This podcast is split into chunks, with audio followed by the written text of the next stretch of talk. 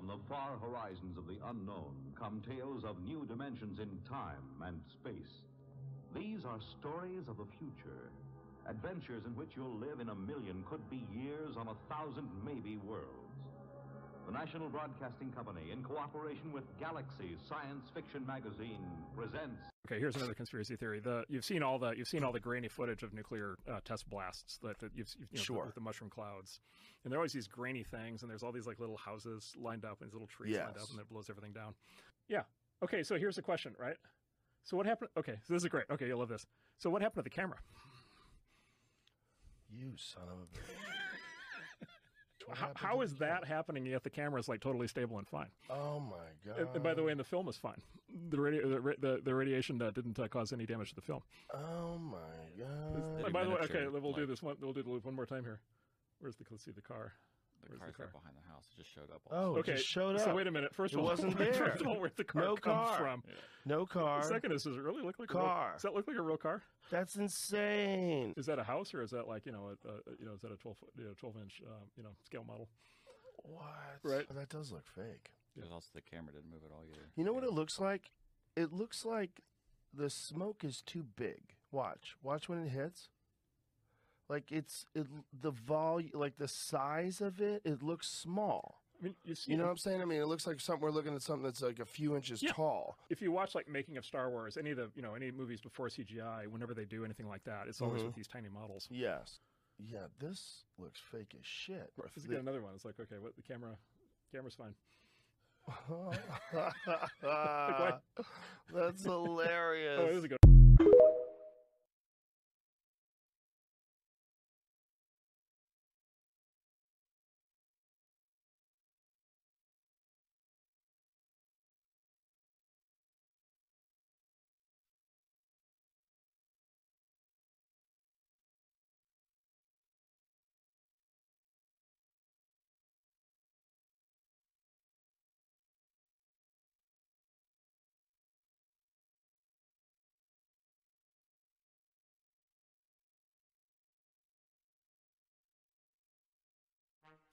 the end of the age, I'm afraid I feel is right upon us.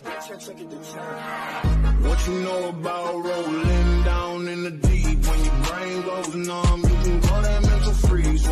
people talk too much, put that shit in slow motion. Yeah, I feel like an astronaut in the ocean. Hey, what you know about rolling down in the deep? When your brain goes numb, you can call that mental freeze. When these people talk too much, put that shit in slow motion. Yeah, I feel like an astronaut in the ocean. You say that I'm cool. I'm like, yeah, that's true. I believe Objects G-O-D. in the sky. Don't believe in. She keep that me we don't know the exactly what they are. Don't really know my mental. Let me give you the picture like stencil. Falling out in a drought. No flow rain was I'm pouring down. See that fame was all around. See my mode was kinda lounge. Didn't know which which way to turn. Flow was cool, but I still felt burned. Energy up, you can feel my surge. I'ma kill everything like this purge. Let's just get this straight for a second. I'ma work, even if I don't get paid for compression. I'ma get it. Do exactly as I say, and you will not know. Even moving like kinetic. Put this shit in a frame, better know I don't blame everything that I say. Man, I seen you deflate. Let me elevate this in a frame. Have you walking on a plane? What up, Council? My name is Chad Kroger, and I've never been more stoked to speak to y'all. Aliens are real, more aliens are coming. That's why I'm proposing that the city of Los Angeles set up a welcome party for our new green buddies. This needs to be the ultimate rager. We need to have a DJ. I think Zedd would crush it. Imagine aliens cruising in to Clarity bumping on the speaks. Then for catering, I'm thinking Pedro's Tacos. We gotta support local cuisine uh, and small biz. What up? We gotta have a good ratio. So maybe councilman, you could fly in some pro volleyball players. That'd be sick.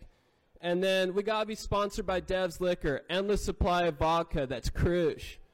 Finally, I think we need a surprise appearance by Tom DeLonge from Blink 182. We owe that dude a massive apology. Sorry, Tom. And uh, everyone be chill too. We can't all be like, who do you know here? We gotta treat these dudes like they grew here, not like they flew here. Guys, I am so stoked. All right, late. Have aliens made contact with us before? In 1974, we beamed a broadcast into space that sent binary code containing a picture of what our species is like on Earth. And in 2001, we received a reply. On November 16, 1974, at the Arecibo Telescope in Puerto Rico, a powerful broadcast was aimed at the star cluster, Messier 13. The message was an explanation of what and who we are. It contained our solar system, DNA, the human figure, chemical elements, and the Arecibo telescope. The message was designed by Frank Drake, famous creator of the Drake equation, with help from Carl Sagan. We did not expect a message back for 25 to 50,000 years. And on August 14, 2001, we received a reply. A mysterious crop circle suddenly appeared one day next to the Chilbolton radio station in Hampshire, UK, which matched perfectly to the Arecibo message sent out over a quarter century earlier. The message seemed to be a response by an alien species, using the same design as the Arecibo message. It contained an additional strand of DNA, a depiction of what looks to be a gray, and a different solar system with nine planets. In the section detailing chemical elements, silicon was also added. But the most interesting part of the response was at the bottom, where the Arecibo telescope was. It had been replaced with a crop circle that had appeared in Chilbolton just a year before. Were these beings trying to send a message? We still wonder if this was a genuine response from extraterrestrial life. It is yet to be debunked. Are they really here? This woman has come with a problem. One of her hands is shorter than the other.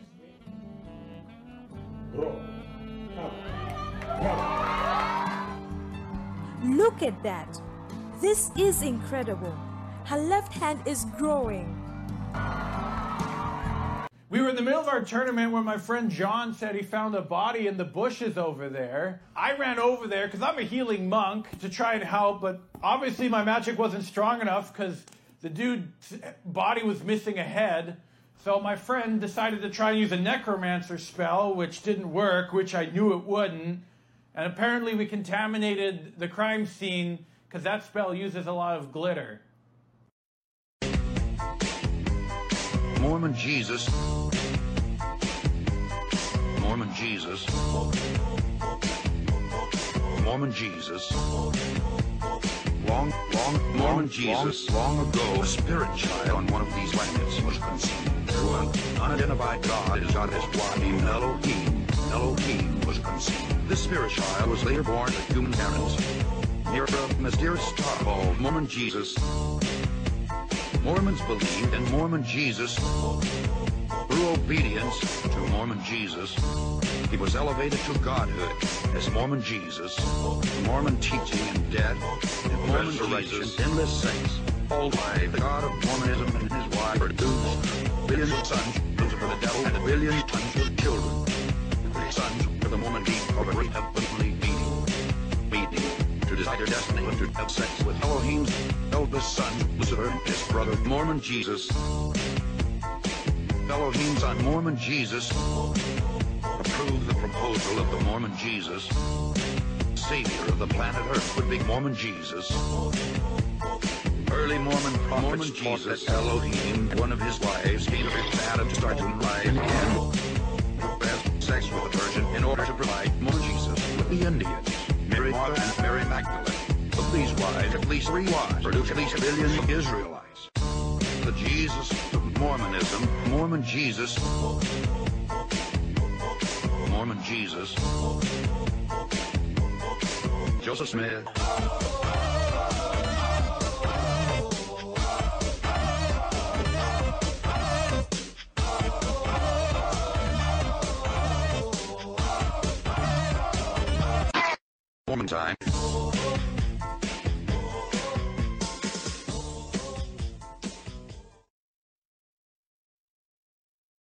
Hey, hey.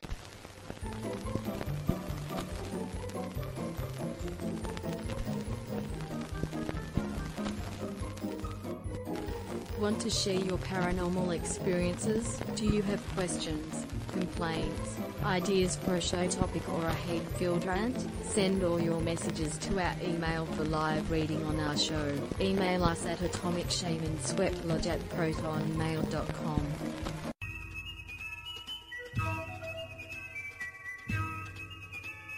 Like, share and subscribe to the channel, and be sure to ring the notification bell. You can follow us on Twitter at Motel and RV Park. Catch the live streams on Rumble. Listen to text to speech stories on Atomic Shaman TTS on YouTube.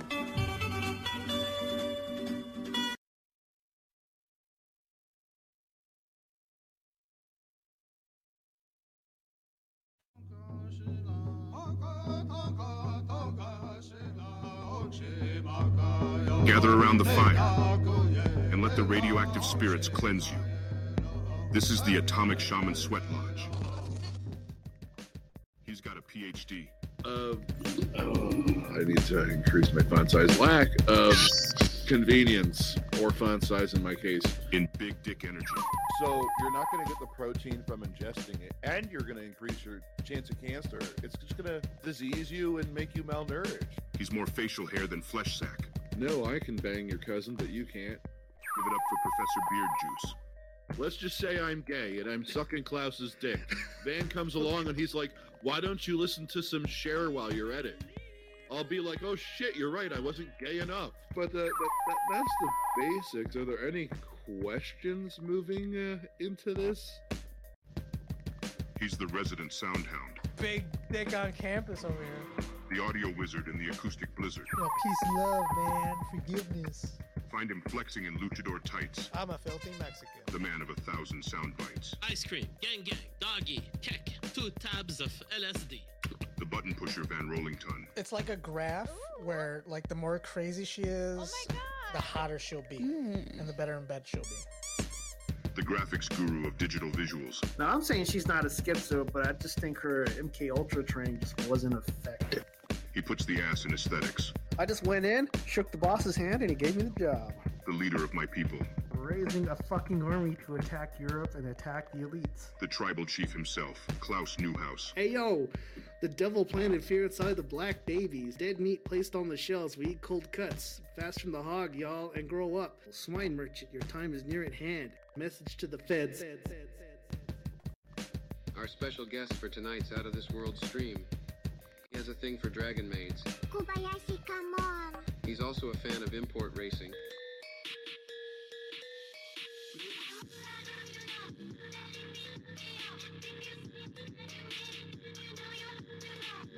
He's smug response.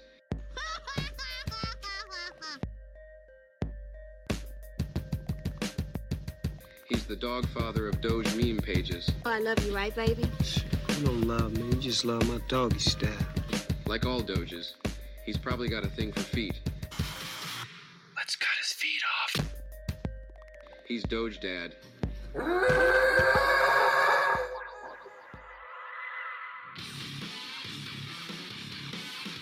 Keep your eyes to the skies. The government is about to psyop us with a fake alien invasion. The truth is here. This is the Atomic Shaman Sweat Lodge. How's that for an intro? I like it. So Doge Dad couldn't make it. Something last minute happened at work, but we got a replacement who's got his story to tell about his UFO encounter. So Beard Juice, we got some poll data. I know we don't have much because we got a community strike against our Texas speech page on YouTube because we had dangerous conspiracy theories, which well they weren't really theories; they were things that were actually happening. Well, we got one poll at least. But uh, yeah, yeah, yeah. So it's a paranormal janitorial job.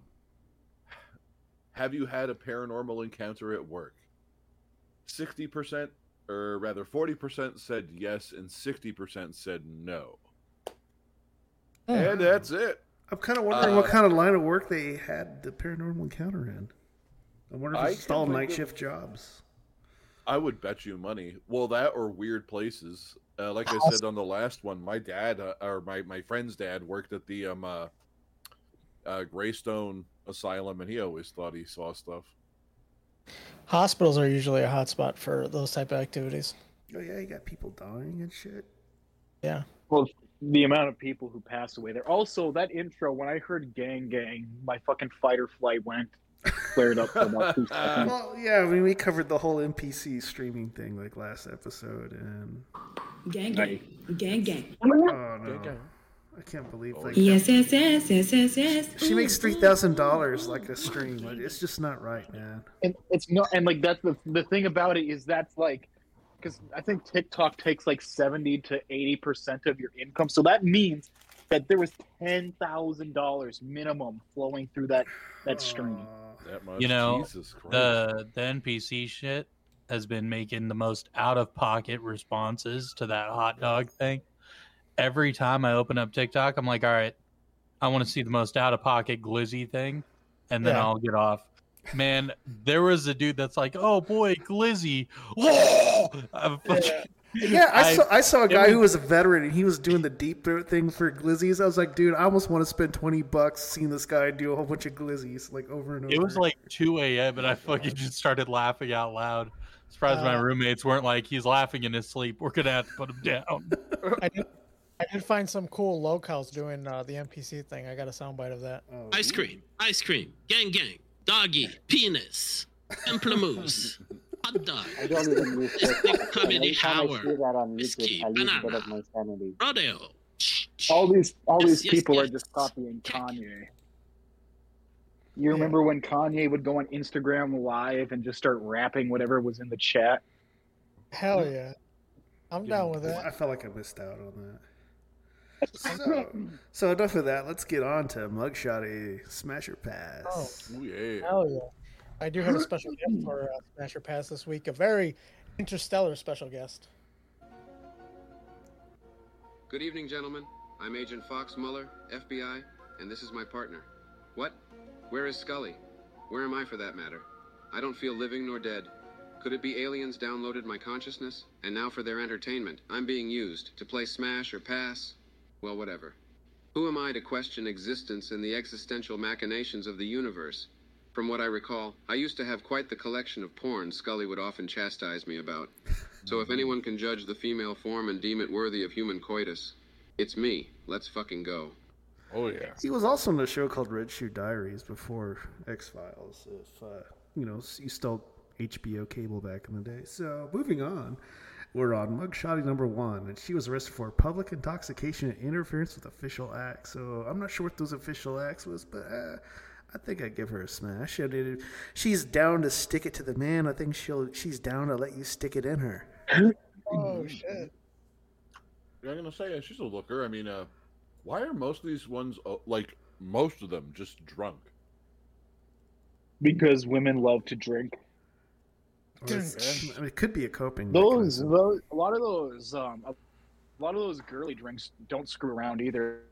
Like they'll taste That's fruity, but there's they true. got like fucking five, six shots worth of alcohol in them, and they'll go and they'll eat like they'll drink like ten of them. Johnny, would you pass or smash? Um, smash on this one. She also looks like a like she could be a streamer because of those eyelashes. Hmm, interesting. Nighthawk, what's your verdict? Um, her face doesn't look real to me. It looks like it was photoshopped on. I can't say that it's, it's a smash. Nice. Smug, what's your verdict?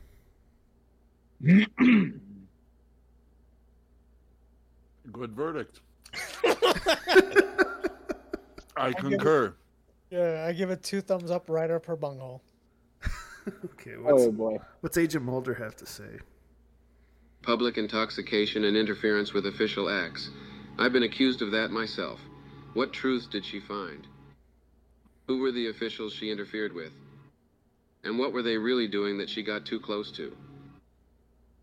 A lot of questions need to be answered here. And we can certainly be the team to do it, but one thing is certain I would absolutely smash. She's a fellow truth seeker, and knows that a good time doesn't stay inside the designated drinking zone that is a bar.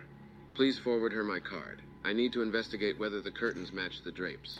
You made her Oh, pretty based with that. Oh, are you back, Smug? Yeah, sorry about that. Uh, so would you pass or smash on this one? Oh, I'd smash. She definitely looks like she was a you know dental assistant stripper type. You know, Mm-hmm. she she definitely gives me that vibe to be like, oh, you know, I'm a good girl. No, no, not with this rap sheet. Amazing. All right, let's move on to the second one.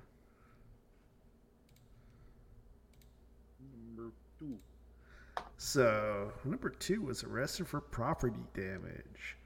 Now this one, kind of like a caveat with it. Um, I'm thinking smash, but not at your place because if she gets pissed off at you, she's gonna come after your shit and fuck it up. Do we know what she smashed up? I don't know, but you know she could go after your car. You know. Well, but Yeah. there's Pass, no like. pass, pass on that. No way. She's got the psycho smile. Nope. You know what? know. She looks too happy. Maybe she smashed up her boyfriend. look, but look how shorty What's she is too. So she's got some what's anger the- issues. You know it. What's the rule? What's the rule? Is it eyes above ears, um, avoid at all costs? I haven't heard that rule. Is that a thing? There, I'm pretty sure it's like a, I can't remember what the scientific term for it, term for it is, but back in the early 1900s, like when they were doing like like they would like measure skull measurements and all that stuff to like see if they could yeah, determine someone's um. Yeah, but they, I swear, one of the things that came out of that is if the eyes are above the ears, that they're more likely to have psychopathic um tendency, tendencies. Mm. You mean be more fun? Yeah, good to know. Uh, I'll say smash because I'm like I'm not seeing the usual like the aggravated assault or all the other stuff that comes along with it. Yeah. All right. Who hasn't gone yet? I haven't gone on this one, but I'll be honest. Hell no. Absolutely not. That's a she good gonna leave me in a bathtub full of fucking ice cubes. I already know it. Based. That, that, and her eyebrows are off, dude. Couldn't do it. Couldn't do it, bro. If, if her eye, if she can't line up her eyebrows, bro, she, she gonna line up a fucking. She she, Mm-hmm. she gonna toe tag us. That's what's gonna happen. All right. Agent Mulder. Young woman commits property damage. Open and shut case, right? Let's look a little closer. She's too happy to be caught. Unless that was the plan, it's a minor charge. Out within a couple of hours. In that time, she could have snuck out 20 to 30 alien embryos in her snatch and anal cavity. 40 to 50, depending on her body count. I could be wrong, but we need to look into these things. The truth is out there, and it could be in the ass of a 20 year old Latina spinner. Now, after the examination, whether or not we clear of any foreign bodies in her meat pockets. Without a doubt, I'd smash. Even after her Roswell mule run, I can certainly leave her with some foreign substance in all her orifices. And even trade, I'd. Holy shit. Goodness gracious. Very generous. of Mulder has Holy shit. man. I, I think You people have are gonna much- like want to work have for the too FBI after this one. this. So, mugshawty number three. She was arrested for possession of marijuana and wearing an M&M shirt. I mean, Wait, Uh, the, Wait a minute. Hold on. I love the Unforgivable. throwback to the. Death sentence. yeah, I feel like she's like stuck in the past, and there's nothing wrong with that. I'd probably Yeah, that's what give I'm her, I give her a chance. Let her. Absolutely. Remind me like, of the good you didn't times. even commit a real crime. I'm I'm A worried. hundred about percent. Mateo. Go ahead. A hundred percent. She's definitely like, what Eminem named a album after his mother, right? And his Uh, daughter, I think. And, and his daughter. Yeah, he she definitely takes after the one about the mother. Hundred percent. I'm That- uh, curious as to why she's so pale. If like the photography work at the you know prison is not that great, I, I I- I'm angry. I'm angry about this. Oh, I didn't even say smash. It's, de- it's, Hundred percent. definitely, it's definitely just a case of overexposure. Yeah, someone needs to go work on their shit over there. Or she's just pasty, but whatever. Yeah, she could Nah, just be. She could just be pasty, dog. She's definitely she's definitely got some pasty skin, but that's just overexposure right there. Yeah.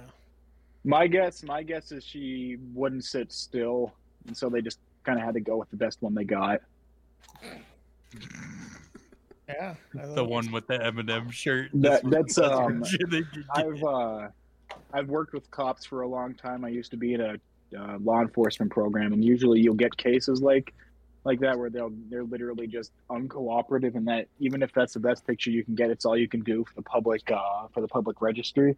No. There was one guy a couple years ago. He was so zonked out on meth when they got him, they had to like like treat him like a baby and snap at the camera to get him to even generally look in the direction of the the photographer. Base. Christ. Jesus Christ. Now, just for clarification, when you say you were in a law enforcement program, that's not code for you were on probation, right? No, I was I worked with police officers, just kind of doing like uh, if you've ever seen like um, peep kids doing like uh, security at ride-alongs? parades, all that stuff. Yeah, that kind of stuff. Okay. Johnny, did you already put your input in? Uh, I think I'll pass on this one. Okay. Oh. Is there is there everybody gone yet? Um, I I'll, feel I'll, like- I'll smash. Fuck it. She's an Eminem fan. I'm down. Okay. Well, Let's see what Mulder has to say. Oh boy. Smells fishy to me. And it's not her vagina stank. Look at how pale she looks. One would blame improper photography lighting, as Van pointed out. But if someone is theoretically wearing someone else's flesh, there would be a loss of pigmentation. I don't buy it. No white woman with pink highlights wears an M&M t-shirt so openly. She's either complete white trash with a pot addiction, or a body snatcher with a pot addiction. Body snatchers are known to enjoy cannabis after a skinning. It's a pass for me, boys. I don't take chances like this. I like my skin where it is. White trash is trouble. I definitely don't enjoy white wrappers. And I prefer my clothes to smell of extraterrestrials than marijuana. I am a Fed after all. okay. Honest about that. Yeah. The spirit glows. Yeah, it's probably the coolest Fed we've had on. Yeah. Yeah. That works. All right. That last you can't top that last one though. That one was pretty good. Violation of probation and grand theft. Oh, there we go. Yeah, she she looks like a hot mess. Yeah. Yeah, there's some underlying sadness here. I don't want to be I, involved I, with. ki- I kind of want to make her cry more though. I'm gonna give I that can- one a Oh, this, this isn't this is an Sorry, e no. girl, dude. Pass. This is a total e girl. That doesn't mean you I have to keep her her long term. Yeah, that's the e girl look. I'll say smash. I could fix her. I bet I bet you she's got an OnlyFans, hundred percent. Oh yeah. and a that- fansly. Well, yeah, probably, probably. I see a little ink on her skin too, so Oh, she might see she might be. uh Ooh, that's I above. bet- That's almost above the collar line too. So that's. ooh. Oh, that's definitely above the collar line. That fucking hoodie's all fucked up. Yeah. But anyway, Smash. She uh she looks like she'd be uh fun to spin around. Holy shit, you all need Jesus. Yeah, we do. I don't need him seeing what I'm about to do. I look, Jesus, I'm ashamed of myself, bro. I fucking I know what I'm doing. I know it's wrong. But goddamn. Uh, you know what? I'd do it. I fuck it. Um, I'll take the risk. All right. Oh, also beauty marks. Nice touch, because not a lot of girls have beauty marks anymore. Yeah, they usually hide them. Yeah, I, I think that's I think it's pretty. Yeah. All right, Agent Mueller, what you got? Hmm. You all had some mild takes, and she is very mid, but her forehead is huge. A normal human's forehead is about four fingers in height. From her brows to her natural hairline, we are looking six to seven fingers. Jesus. I don't know about you all, but I need to bring in this woman for an interrogation. She could be a gray in disguise. Only way to find out is to ask her why her dome is so large. Afterwards, she give me some dome if you know what I'm saying. Some of that out of this world sloppy toppy. Totally smash my dudes. Wow. All right. Start starts going Not mid invest- take and then goes smash the heads out of this world. I guess he's a thorough investigator. Yeah. All right, this one's got two photos. Oh God. So she was in possession of methamphetamines under four grams. Well, no shit. I'm not surprised that someone like this would have meth on her. Uh, I'm gonna give this one a pass. I do not want to touch it, and I don't even know if that's a wig, man. Yeah, it looks- I was about to say that it's a wig, right? It's not just me. Bro, is that the That fucking is de- scarecrow from Batman? No, that looks like that looks like the the alien from the shitty um alien reboots wearing a wig. That big, that big, the big naked buff alien guy who drank the black sludge and fucking melted. Oh, that was Prometheus. Yeah. You cannot, or that, that, or he looks. She looks like those those space views from Star Wars. I know I know it doesn't tell us where this person was arrested at, but this screams Wichita Falls activity with the fucking heart made out of barbed wire. I'm, I'm thinking a Dollar General. She could have been arrested at Dollar General, or maybe a. Enhance. Enhance on the neck. Is that a fucking Hello Kitty I see? Yeah, that's a Hello Kitty, like just under the jaw. Oh. Oh, oh my that, god. that, stay, stay the fuck away from. Smash. stay the away from- No. I know I know that He's changed pussy's gonna mind. smell like bleach, but smash. Pass, pass, Fuck Pass great. on this one. I value my life. Thank you very much. She's gonna smell like a chemical cart at a fucking motel. All right, what Smash. you got, Mueller? I didn't even have to look at the charges to know she smokes meth. Her face, eyes, hair, and tattoos screamed, I steal copper pipes from for sale houses. I'm sure glad we have that side profile. The tattoo seemed way too purposeful and distracting. Perfect way to hide an Adam's apple.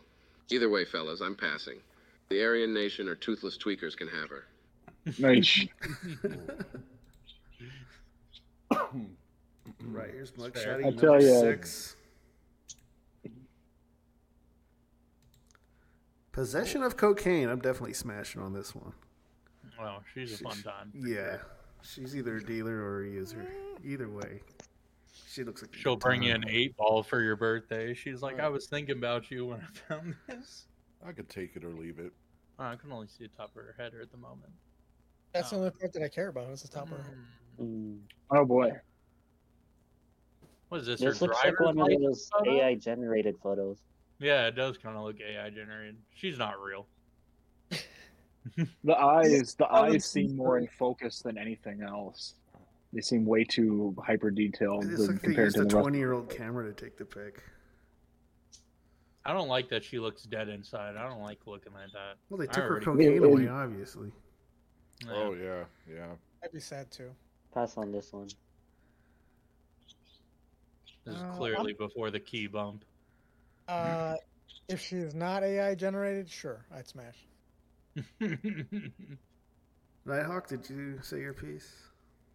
Uh, she kind of reminds me of uh, a girl from like a '90s or '80s movie. I, I think I would. Okay.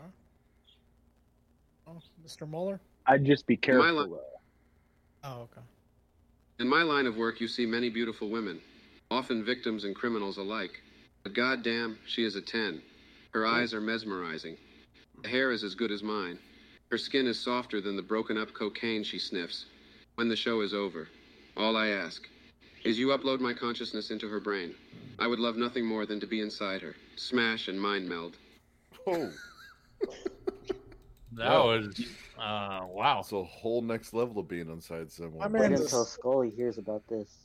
And he felt this way over a black and white. Listen. God damn, get this man a color picture See what happens next. I don't. Under, I don't understand. He would have just started why- fapping. he I don't started understand why nobody's going after all these women, man. Scully, Scully is something else, man. So, this mugshawty was arrested for public intoxication, disorderly conduct. She was found intoxicated. Police got her a taxi home, but she forgot where she was staying. So, the taxi drove her back to the police where she was jailed. nice. I think Is she's. I think she's down for a good time, man. I, I would smash this one. That is. Oh, she's from Nashville. That is wasted. It looks like sh- one eye is drooping. And No, that's that's the Yeah, watermark. no, There's nothing wrong with she's- the eye. It's just a watermark. Oh no. Yeah, I think Yeah. it's a uh, watermark. no, she's it- got her head I- slightly tilted, you know. That's her probably why. makeup's a little little heavy. I don't. I mean, if she was trust what I drinking quite a bit, you know. So Yeah, she, she looked like she was drinking a bit. Yeah. I think I'm She gonna drank pass. so much, it looks like she has cerebral palsy. Oh Christ! I don't think she's that bad. What are you, what are you thinking? You take her to the bar, this one. she's standing. She leaves the bar, she's Stephen Hawking. So wait, is everybody smashing or not? I am. I I don't. Uh, I I don't don't pass know. and I'm committed to the Bad. cause. He's committed to. I the... I think she's got a droopy eye and too much makeup. I think she's got a droopy eye too. It's fucking with me, man. I don't care if it's the watermark. it's fucking with me too much. Too much. No. Don't don't worry. She'll be squinting in a. cou- She'll be squinting in about hmm. ten minutes. You can aim for that eye if you want. Oh, oh God. Sure, I'll, Get I'll 'em- do one for the Get them cause. both so they're at least the same. Make them both bloodshot. Yeah. Where are you at, Muller? You can either believe it or not believe it. I don't give two fucks. But I'm telling you right now, this motherfucker, this bitch is not real. I don't know how familiar you all are with the shape shifting Israeli lizard people, but she has to be one. Look at her wandering eye. Preschool children draw straighter eyes than that. If there's one thing I know for sure from being a glowy fed, it's who is a lizard. And this bitch definitely drinks adrenochrome and shapeshifts. I'll pass, and hopefully you memory hole her face before you get Clintoned. You've been warned. God Damn damn. I don't He's right though. He's completely right. who's- She's wearing. She is wearing a mask. Her mask is slipping off. Right? I don't know Yeah. who's the real alien, Mulder or the lady. So the last one, mugshawty number eight, it's a two for one special. Oh, where's the- Well, let's see. So these girls got into a fight with each other over stolen vape pens and alcohol. The first girl was charged with battery and still smirking in her mugshot, even though the other girl literally not top of half her ear off. And the second girl was charged with felony battery. Oh, God. What? God, Uh, I'm passing on both. Fuck. I definitely rough. don't want the one on the left, but you know the one on the right. I you know, before like- she got her I eye feel like blackened, she probably would have looked good, sort of. I feel Oh, like they're neither of them are 18, so Double I'm trouble, that right? Oh, is she's a got a neck tattoo. Never mind. I, I think that's a neck tattoo. Is that? I think it's hair. It could be hair. I hair. can't tell. Uh, I'm gonna play safe bet, and I'm passing. I may God have mercy on your souls. I'm the bar passing. is- Yeah, Ugh. pass. Pass. These- the bar's these too low for look violence terrible. here. Yeah. I'm passing for multiple reasons. A, I don't think either of them are 18, and B, that that second girl looks like she's kind of she's starting to get them Steve Buscemi eyes. Yeah. That's Yeah. crazy. Uh, Mueller, what you got? Oh no, something happened with Mueller. I can verify after some background searches both girls are of legal smashing age, but I'll pass on Okay. babyface there on the left. As for bushy brows on the right, I'd hit it, but a fight over a vape pen and alcohol are too convenient of an excuse. Upon doing the background check, I found some interesting things. Both had their scholarships paid for by one Jeffrey Epstein, and one Ghislaine Maxwell posted bail generously for both girls. Once I found that out, I started to dig deeper, and ultimately I found something I never expected. Oh no, the signal. It's being distorted. Listen, the truth is out there. Epstein didn't himself. Hillary Clinton eats. 9 11 was committed by shapeshift Jews on the orders of Lady Gaga. Michelle Obama has a penis. Aliens are real and read books to children in women's drag. Oh Jesus, we lost him. Oh no, Oh we, I guess that ends Mulder? Damn. Mulder. The man, the man went out. I couldn't make out anything we that he said. wanted to. All I know was the penis thing he was right about. Yeah. If he's Big right Mike. about one thing, he's probably right about a lot of things. Well, he's got insider knowledge. So let's move on to current events. So uh, I got a, I actually got a photo for this one. Uh, in an attempt to dramatize his demands of the federal government, Texas Democrat preferred what was limbed as a tremendous feat of human endurance by the Democrats, which roundly mocked by conservatives. Representative Greg Casar went on a food and water fast for nine hours in order to demand that the federal government implement a heat standard for workers. His spokesperson said nurses uh, would take his vitals throughout the day. So nine hours without water or food, but I'm more energized than ever to get this done. He boasted. So grateful for leaders like Casar who believed in fighting with all they've got for the rights of people that they represent. Former Texas Democrat gubernatorial uh, candidate Wendy Davis tweeted. So while uh, Casar's Democratic colleagues praised him for his brief fast, many on social media mocked his self-described progressive Democrat. They quoted uh, one of them said, uh, "I did that last night from 10:45 till 7 a.m. this morning." Right? Another I one wrote. every other day. Another one wrote. I hear That's- tomorrow that you're going to go nearly 17 hours without sleep. Good luck. so Daily uh, Wire host Matt Walsh also waited and said the stunt was legitimately one of the funniest things that any American politician has ever done. It's this is like the closest you can get to just stamping your feet and holding your breath until you get ice cream. Yeah, it Wait, so he tried to go how many hours without sleeping or drinking? No, he just he just went like No, nine hours eating or without eating. It's like no drinking big water. deal. Literally skip lunch for the day. That that's it. Yeah, Yeah, basically. I mean, you can sleep through that. It's no problem. Now, I, I'd like to just say this picture that you threw up here, and it's a solid picture. I can own. Oh, why'd you take it away? Oh, it Whose was- fire alarm is chirping? no, no, that's not a fire alarm. Those are birds. Oh, my bad. So, uh, the dismembered remains of a crypto millionaire, Fernando Perez Algaba, nicknamed Lechuga, which means lettuce in Spanish, was found in a red suitcase by children playing near a stream in Buenos Aires. So the body parts were clearly amputated, indicating a professional execution. Algaba, who had been accumulated wealth through renting luxury vehicles and selling crypto, has been reported missing since last Tuesday after failing to return the keys to his rented apartment. He allegedly racked up significant debt and had been involved with a violent gang. So the note found on his phone suggested that he lost a large sum of money through crypto investments. Who has it? Yeah, don't uh, don't lose money to the cartel. They'll kill you over four pesos and uh, a bundle of tobacco. So, Or better yet, just don't get greedy. I like that he Or really just- thought crypto was good. Governor J.B. Pritzker of Illinois signed a bill on Friday that will allow foreign nationals in the state to become police officers. The bill was opposed by some police groups, including the Fraternal Order of Police, which was uh, one of 130 bills Pritzker signed on Friday. Effective immediately, foreign nationals will now be able to become police officers in the state. So the law, HB 3751, says foreign nationals who are legally authorized under federal law to work in the United States, or any foreign national who uh, is an individual against whom Immigration Act had been deferred to the U.S. Citizenship and Immigration Services under the Federal Deferred Action for Childhood uh, Arrivals, also known as DACA, can apply to become a police officer in the state. The fraternal Order of Police uh, condemned the bill earlier this year after it passed the state house. So, what message does this legislation allow people who don't have legal status become enforcers for law? The group said in a statement.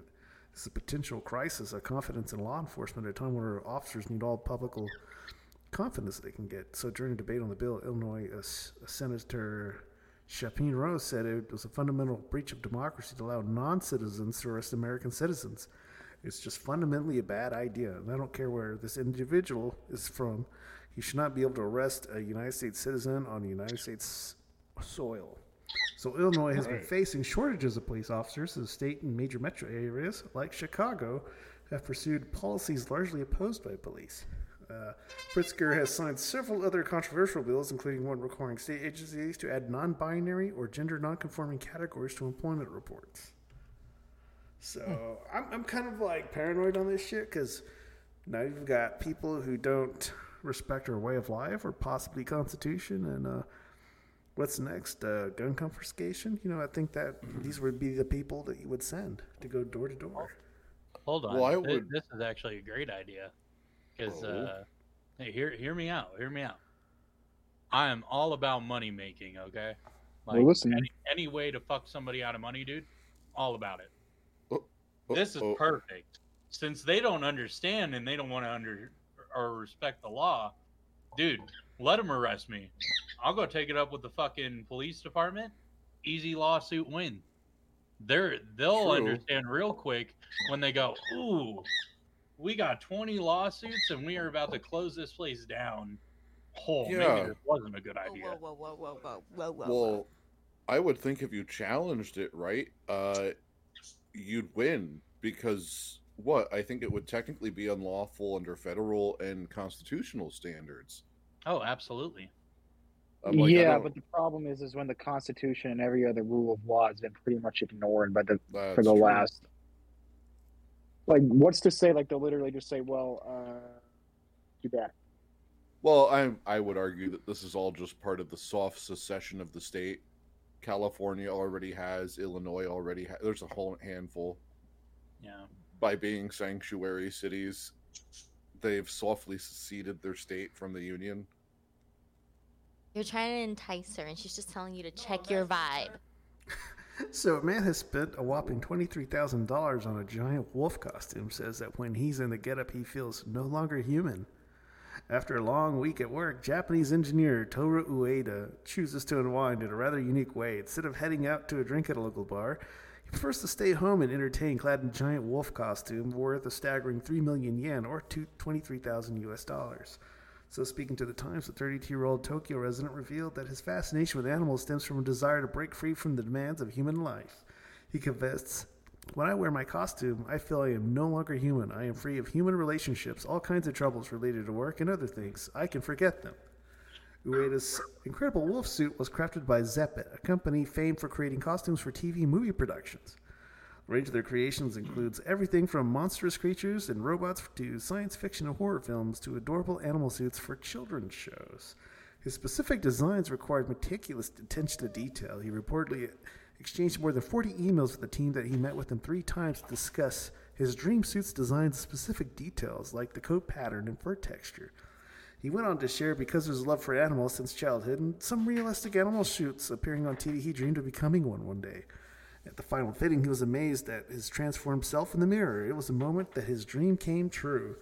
He added to his order to look like a real wolf walking on hind legs was difficult to say the least, but complete suit looked exactly what he imagined. Not only did the specs perfectly cover all his preferences, but the ventilation slit for the wearer's comfort and devices that let the wearer put it on without help showed him that the designers paid close attention to the wearer's comfort. And so we go on to someone else who had used lies the same company to get something similar. Oh, so, yeah. So for some of us, it could go even a step further. So another man in Japan admitted that even if it means his friends may think he's a little weird, he goes by the name Toco, and he has an expensive hobby that's seen him spend 2 million yen, so about $15,000, on a custom made border collie costume so that he can fulfill his lifelong desire to become a dog. Uh, he even has his own YouTube channel, which he goes by the handle at I Want to Be an Animal, where he posts daily content of himself living out his perfect lifestyle, such as learning how to eat, walk, and play like a pooch. Uh, however, like anything, Toco's d- dedication to canine lifestyle can have its limits. In fact, he only wears a dog suit on certain occasions and hides the secret from his close friends and coworkers because he doesn't want to be judged. In fact, he hasn't revealed his face to the viewers as he's worried that the people in his life will criticize his hobby and unique passion. Speaking to the mirror, Toco explained that he rarely tells his friends because he's afraid they'll think he's weird. No shit. My Yeah, friends and family seem very surprised to learn I can become an animal, he revealed. He wanted to be a dog from a young age, saying that since childhood, he wanted to have the unspecific fantasy of becoming an animal, adding that I wonder whether it was a desire or transformation regarding to choose a breed. So he decided he wanted to be a border collie because it's his favorite breed, and he purchased the lifelike ensemble from the same company, Zeppet. So he thought the big animal close to his size would be good, considering that it'd be a realistic model. So he decided to make it a dog. Um, there are restrictions, but you can move it. However, if you move too much, it will not look like a dog. So he also constructed a cage for himself to sit in, posting a new video where a realistic dog costume. When I become dog, I get locked in cage. And this time it shows him crawling into his huge dog cage. Degenerates like you belong on a cross. Right? yes. All right. Can, can I give the hot I- take? I literally Uh, just looked up that YouTube channel just for shits and giggles to see. Yeah. And I it was is willing to give him sympathy up until the part where he said he's locked in a cage. Can, can I'll, I'll I'll own the hot take on this one. Speaking as a member of the human race, I would like to declare any human being that aspires to being the lesser being should be removed from the gene pool. I'm not saying how. I'm just saying they should. But it doesn't. He's surprise me he's Japanese, man. He's already because, Jap- because Japanese people they have like horrendous work hours. It's like almost as bad as China, and I don't. Yeah, yeah, I think they only get one day off a week, and even that day off the week, they might find themselves doing work from home. I Oh, just think he's really dedicated Yeah. to the. And if it makes him, I don't know, not blow up from all the stress, it's fine. Just don't take Like, it in can under- way. I can have you guys ever understand trying to find a um, weird live way to action get rid roleplay of stress, but You you know he's gonna be close to blowing up from stress when he puts on the pit bull costume. He's gonna go after Oh, children. He's gonna, oh, go, he's gonna go to the park and just Maul the kid. maul a child. They're like, we're gonna have to charge him with prison. Well, he identifies as a dog, so we just put him down. So you put him I down? guess. Yeah, right. Fuck you, dude. Let's just say I know a guy who knows a guy who knows another guy. So, uh, two U.S. Navy sailors have been arrested for passing classified or sensitive materials to China, including military details on wartime exercises and strategic operation. Xin Wei. a 22-year-old sailor, was arrested for espionage-related charges, specifically conspiracy to provide national defense information to Chinese officials. He's attached to the San Diego-based USS Essex, an amphibious assault ship which is known to operate in the Pacific region and even waters off of Southeast Asia. A separate but similar case, 26-year-old Wen Hin Xiao was uh, charged over allegations he handed off sensitive U.S. military videos and photos to Chinese intelligence. The Department of Justice specified that the time frame for the alleged espionage happened between August of 2021 through this May and possibly beyond. Two sailors, um, especially Zhao, allegedly provided material exposing classified information related to large-scale U.S. Navy exercises in the Indo-Pacific region. It's unclear if the two cases are directly related or whether they were in contact with the same uh, Chinese intelligence officer. According to specifics, the Department of Justice alleges that Wei communicated with uh, Chinese intelligence officer, providing him with manuals and photos of amphibious ships such as the Essex and other big deck amphibious warships. Uh, he was paid for his information. And uh, USNI News writes. dick? Further, uh, according to the indictment filed July 19th, the Chinese intelligence officer reached out to him and started a handler asset relationship. DOJ said it was evidence at one point that Wei confided another sailor that the Chinese intelligence officer had contacted him and had been asked to spy for China. So he's been charged under the Espionage Act, which is rare and involves criminal aiding the foreign government. So the Chinese appeared to be after closely guarded secrets on U.S. defense tech and operations in South China Sea and elsewhere. Did you say SS Mother Big Dick? No, Essex. China. Big Dick? No, Big Deck. China. Oh, okay. Yeah, these these are like amphibious salsa uh, ships. These are also known as gator freighters. They're kind of like carriers, but not really. They're a little bit smaller. So these would have like VTOL aircraft and stuff like that on them. Yeah, I was gonna say, I'm like, if it's Mother Big Dick, is this why the Wokies are about China, like supporting soy China.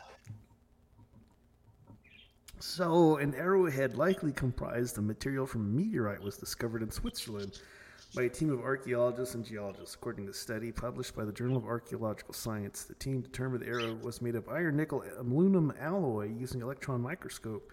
X-rays from high energy radiation analysis uh, resulted when uh, no other known meteorite samples. So, a bracelet and axe head from Poland are only two known archaeological artifacts in Central Western Europe from this uh, meteorite material. Switzerland had yielded the archaeological treasures of Mörigen, a late Bronze Age pile dwelling that once sat on the shores of a lake. So, a series of arrowheads and made of bronze were discovered at the Swiss archaeological site more than 100 years ago, while previously never been any uh, meteorite related finds. It is known that there's a meteorite fall nearby the site.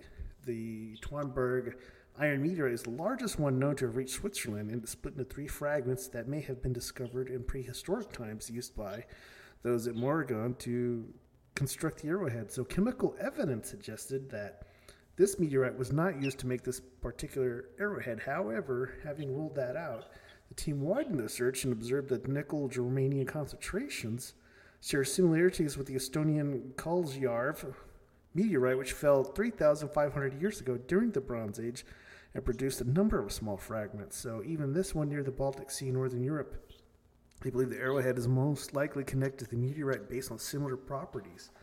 Though this team searching for more artifacts of the same origin uh, to further their study that this arrowhead could point to a larger network linking Switzerland and Estonia for trade, such as commodities like amber, silic stones, and iron meteorites. So, who wants to like stab themselves with this to see if they become a stand user? That's what I want.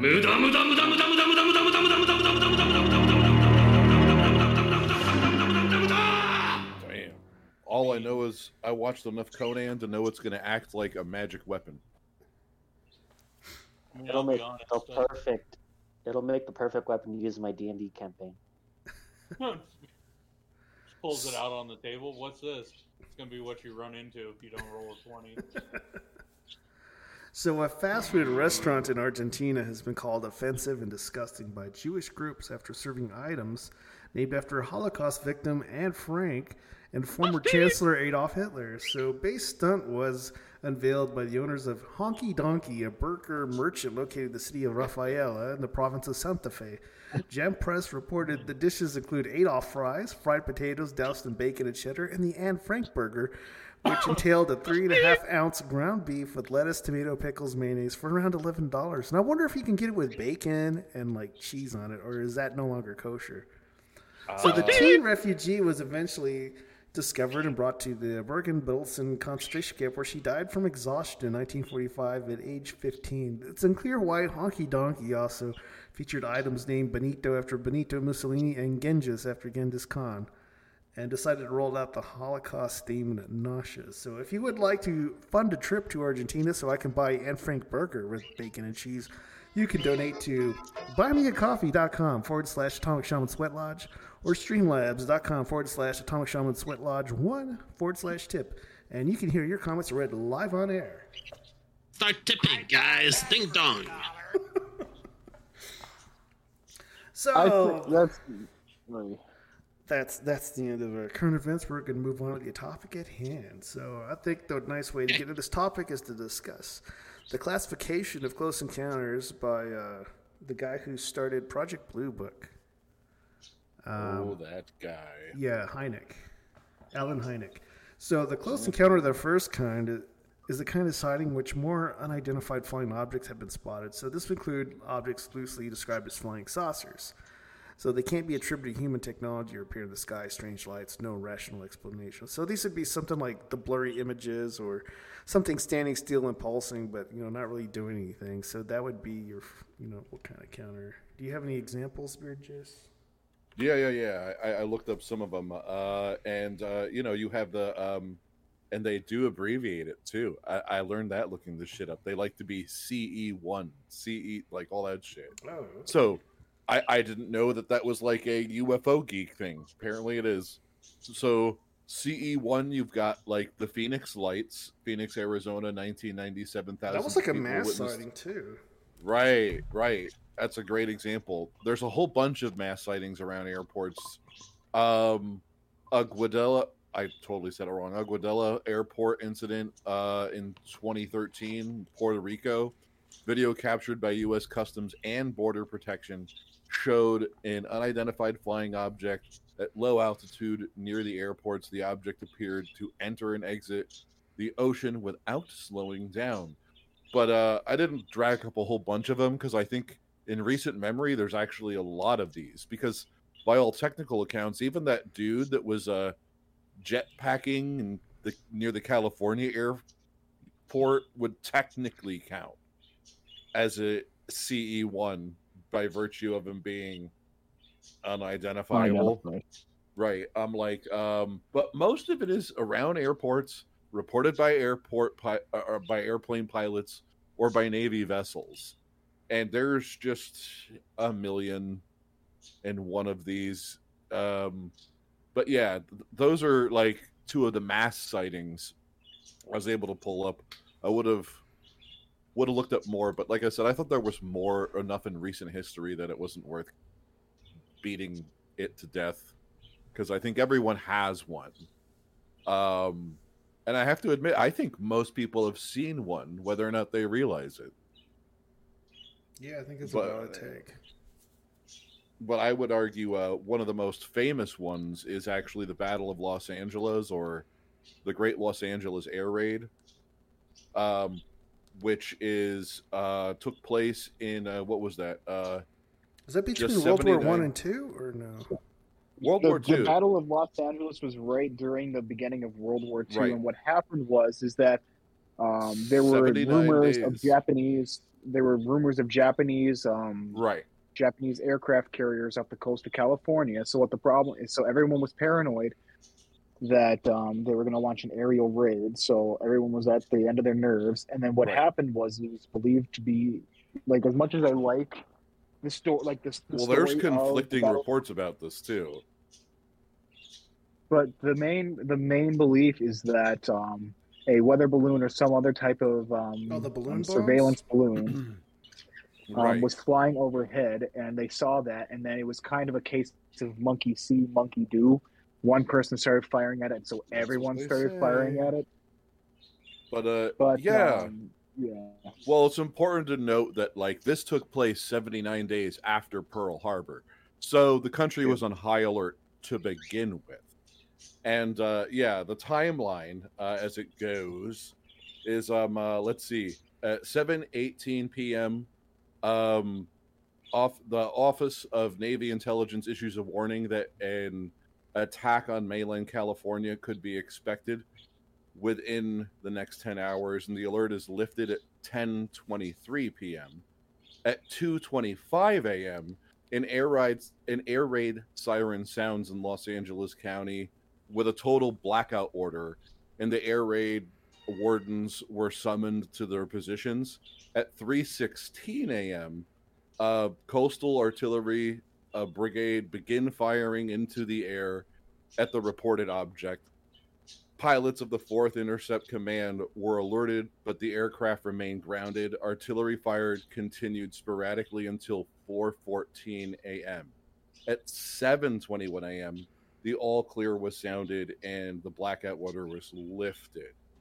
Now, this is where it gets weird because um, uh, your Secretary of the Navy uh, says, you know, the aerial brigade was ordered because according to uh, Frank Knox, uh, it was called a false alarm because the pilots or because of the station people having quote war nerves, and they say that was at a um, at the at an air balloon, and then according to the U.S. States Coast Artillery Association concluded, uh, no, that that was, or do I have it the other way around? Yeah, the U.S. Coastal Artillery Association said it was uh, war nerves. It was the Secretary of the Navy, Frank Knox, who said uh, in that it was a cover up to conceal actual invasion by enemy pl- airplanes. But while this was going on, I think at eight some eight thirty in the evening, uh, Roosevelt was having a fireside chat talking about um, a Navy ship off the coast of California trying to shoot a um, what is it? An oil tank uh, near an oil refinery on on California, and he staged his own little talk about it while it was happening.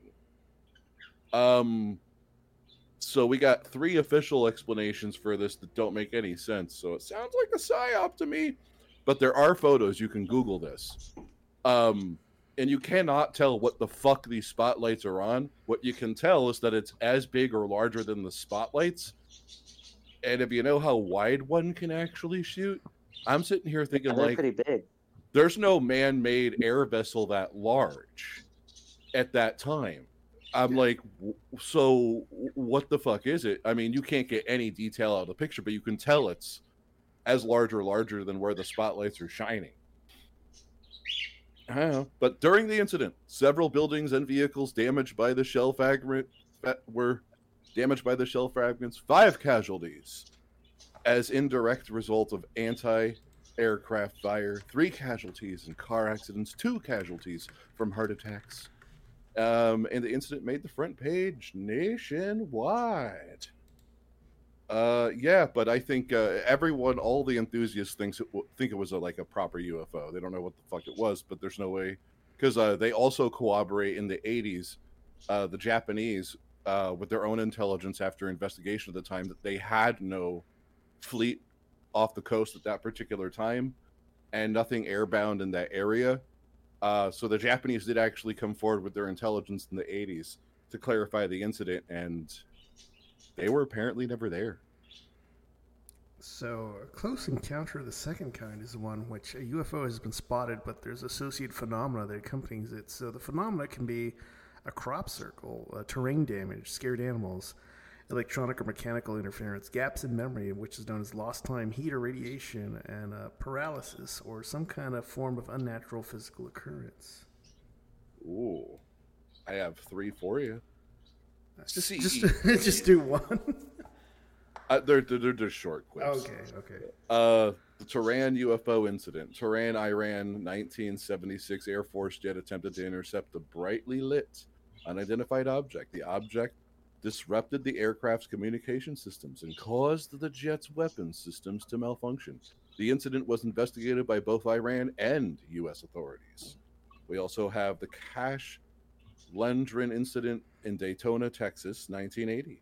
Betty Cash, Vicky Landrum, and Colby Landrum encountered a large diamond shaped object emitting fires and intense heat. They reported physical symptoms like burns and nausea after the sighting and was extensively investigated by UFOologists and researchers. And my last one trans and province case. Uh, and France, France, 1981, a farmer reported witnessing a saucer-shaped UFO land in a field. Physical traces were physical traces were found at the site, including imprints in the ground and traces of dehydration in the soil. The incident was investigated by French government officials, UFO Research Agency, GEPAN. That's mine. So, a close encounter of the third kind would be those which a UFO has been spotted but go further to include visual confirmation of an animate object that is associated with the UFO. So, for many years, reports of a close encounter of the third kind are the most controversial because there's little or no way, you know, way to prove that they're valid. Well, I have ones that are provable. Like the Zimbabwe incident, Ariel UFO inciting in 1994 in Zimbabwe. over 60 school children reported witnessing a UFO landing near their school. Some of the children claimed to have seen small beings with large eyes and elongated heads near the craft. The incident was notable for the number of witnesses interviewed independently and the detailed consistency of their accounts. And then the other one I have is the Lonnie Zamora UFO incident. Yeah, in that's the one I Socorro, was New going to go Mexico. into. Yeah, I was going to go into that one in detail. Oh, then I will leave that one for you. Yeah. The third one I have is um uh, uh the lake. Uh, what is it? Fal- Falcon Lake. The short version is there's some fishermen that get abducted. Uh, but that's the one where they have crab claws? I don't know. Uh, yeah, There's- but there there's were a story. I've, I've heard this one story about these two men who said that they were kidnapped by aliens that um, resembled the resembled the large men with um, blue skin and crab or lobster-like claws as Hmm. um, appendages. And they, when they were interviewed about it, they tr- they didn't talk about it for a couple of years, if I remember right. And then what ended up happening is they like talked about it once and then never wanted to talk about it again. They didn't want to profit off it or anything. They hardly even wanted to talk to um, talk to the authorities about it. Yeah. No, these guys just said uh, they interacted with them, got burns, but there were third party reportings of the incident uh, overlooking UFOs at the woods in the same night. So there's some shit going there. I got Fourth one too. Ooh. yeah, Um, you got one that's recent. These are known as the face peelers, right? Yeah, but that's a encounter of the fifth kind, the one that involves bodily harm to people. Oh, okay. But before I was gonna say that, I was gonna chip in for like cl- for like the close encounter of the second kind, and there's a story of, called the Mojave Mystery Airships. It's basically in the years of 1896 all the way to 1897. There's like this was before the Wright brothers had discovered flight. There was these people they were reporting like seeing like an airship in the night sky, and it went from they spotted it in the coast of California and it and it made its way slowly towards Kansas in the Midwest. And it's a fun little piece of trivia you can Google. All right, so we've got Close Encounter of the Fourth Kind, which is one where humans are abducted by extraterrestrials. Some cases, depending on many interpretations, that this abduction does include a visitation which the human is not usually taken aboard a UFO, but they are in custody of an alien while they are still on Earth. Yeah, there's a ton of these. But the ones that are noteworthy are Betty and Barney Hill. They're, for all intents and purposes, the first modern reporting of an alien abduction back in 1961 when this stuff started getting categorized officially by, by authorities. Um, but then you also have um, the Travis Walton incident, and it's the Arizona um, lumberjacks with the guy that gets abducted. And the oh, this is the Fire, in the Sky. Yeah, that was a really good one. Yeah, no, that was a good movie too. Yeah, That's a really fam- that's probably one of the most famous abduction cases. yeah, but there's a whole bunch of them. Uh, Uh, the Canadian, the Canadian one's another big one. A personal favorite of mine is the Pascagoula encounter. As yeah, 1973, two men reported being abducted by robot-like creatures. We don't get to see that much while they were fishing. Yeah, and described the whole thing as they were getting, uh, you know, medically examined. Uh, yeah, what do you got? Armory River abduction, Armory River, uh, Puerto Rico, 1988 security guard reported being abducted by small beings undergoing medical procedures. Uh, Allagash, Allagash abduction, Maine, 1976. Four men reported being abducted during a camping trip in Maine. They claimed to be taken aboard a UFO, subjected to medical examination by large-headed pe- peeps with, with bug eyes. Yeah, my my favorite ones tend to be the encounters with like really strange things like robots and stuff like this. Another another article that I like is one called The Prospect Monoliths. In January 27, 1977, near Prospect, Kentucky, driving home one night at 1 in the morning, 19-year-old Lee Parrish spotted a rectangular object hovering in the sky. Suddenly his radio failed and he felt unable to control his vehicle. Unable under hypnosis, he vividly described being transported from his driver's seat into a huge round room containing three strange creatures or machines. Creatures Yeah. or Um, machines. Yeah, and it What's goes on to describe. Hmm. It goes on to describe the creatures as one towering figure was at least 20 feet tall, resembling Holy a rough shit. black tombstone with a single pointed arm. Another, fatter, being six feet tall and pure white, with two unmoving arms and a wedge-like head. Lee got the impression that the white was that the white being was the leader, and it constantly emitted sounds like teeth being brushed. The third, Hmm. the third and smallest being was red and rectangular. Sorry, the third smallest being was red and rectangular, and Lee sensed that this being was afraid of him as it approached and touched his head. He felt a cold, stinging sensation and later believed he had been analyzed in some way.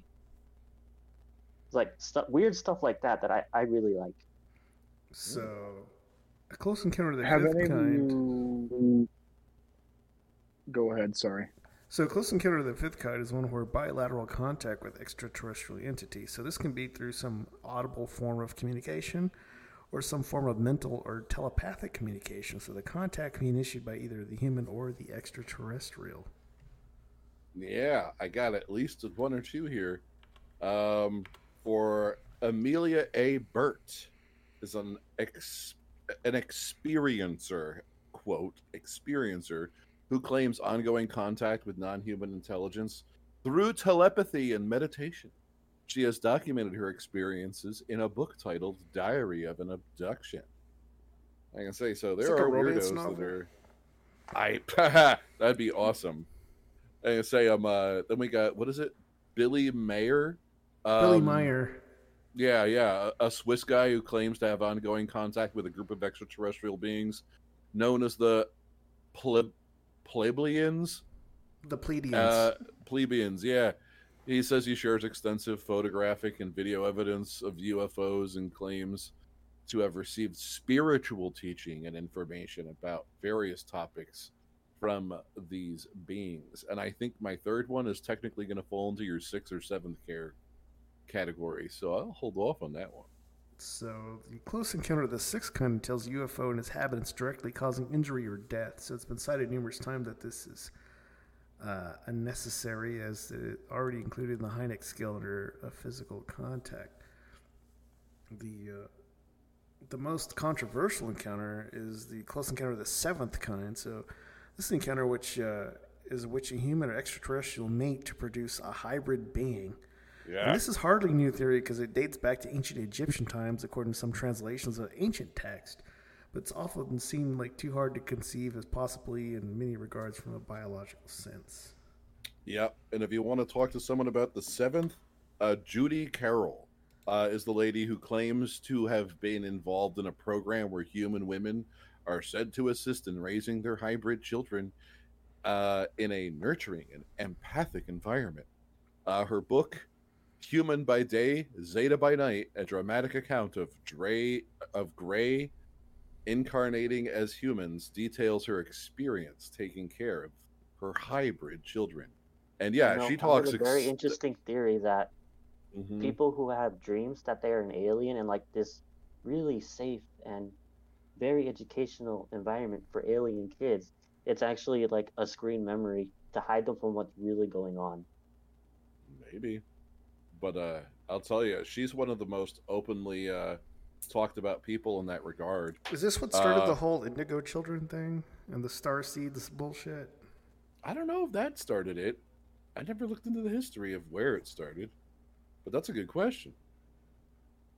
So, uh, Nighthawk, you said that you have two UFO encounters. Can we hear about those?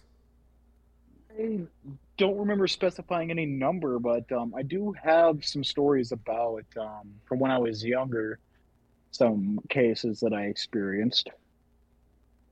Um, probably one of the first ones that I can ever consciously remember happening uh, was driving home from. I was driving home with my mother from church one night when I looked up and I saw a triangular object. It had, I could, even though it was nighttime, I could still distinguish a triangular shape in the sky with one light in each corner. Um, each of them were red. and I just remember seeing it, and it was slowly kind of like um, um, setting across the sky towards um, the outskirts of my town. It wasn't a huge, huge incident, but it, that's kind of it. Kind of set me off um, for quite a long time on a alien. Uh, It- sounds like the TR3B is what you saw.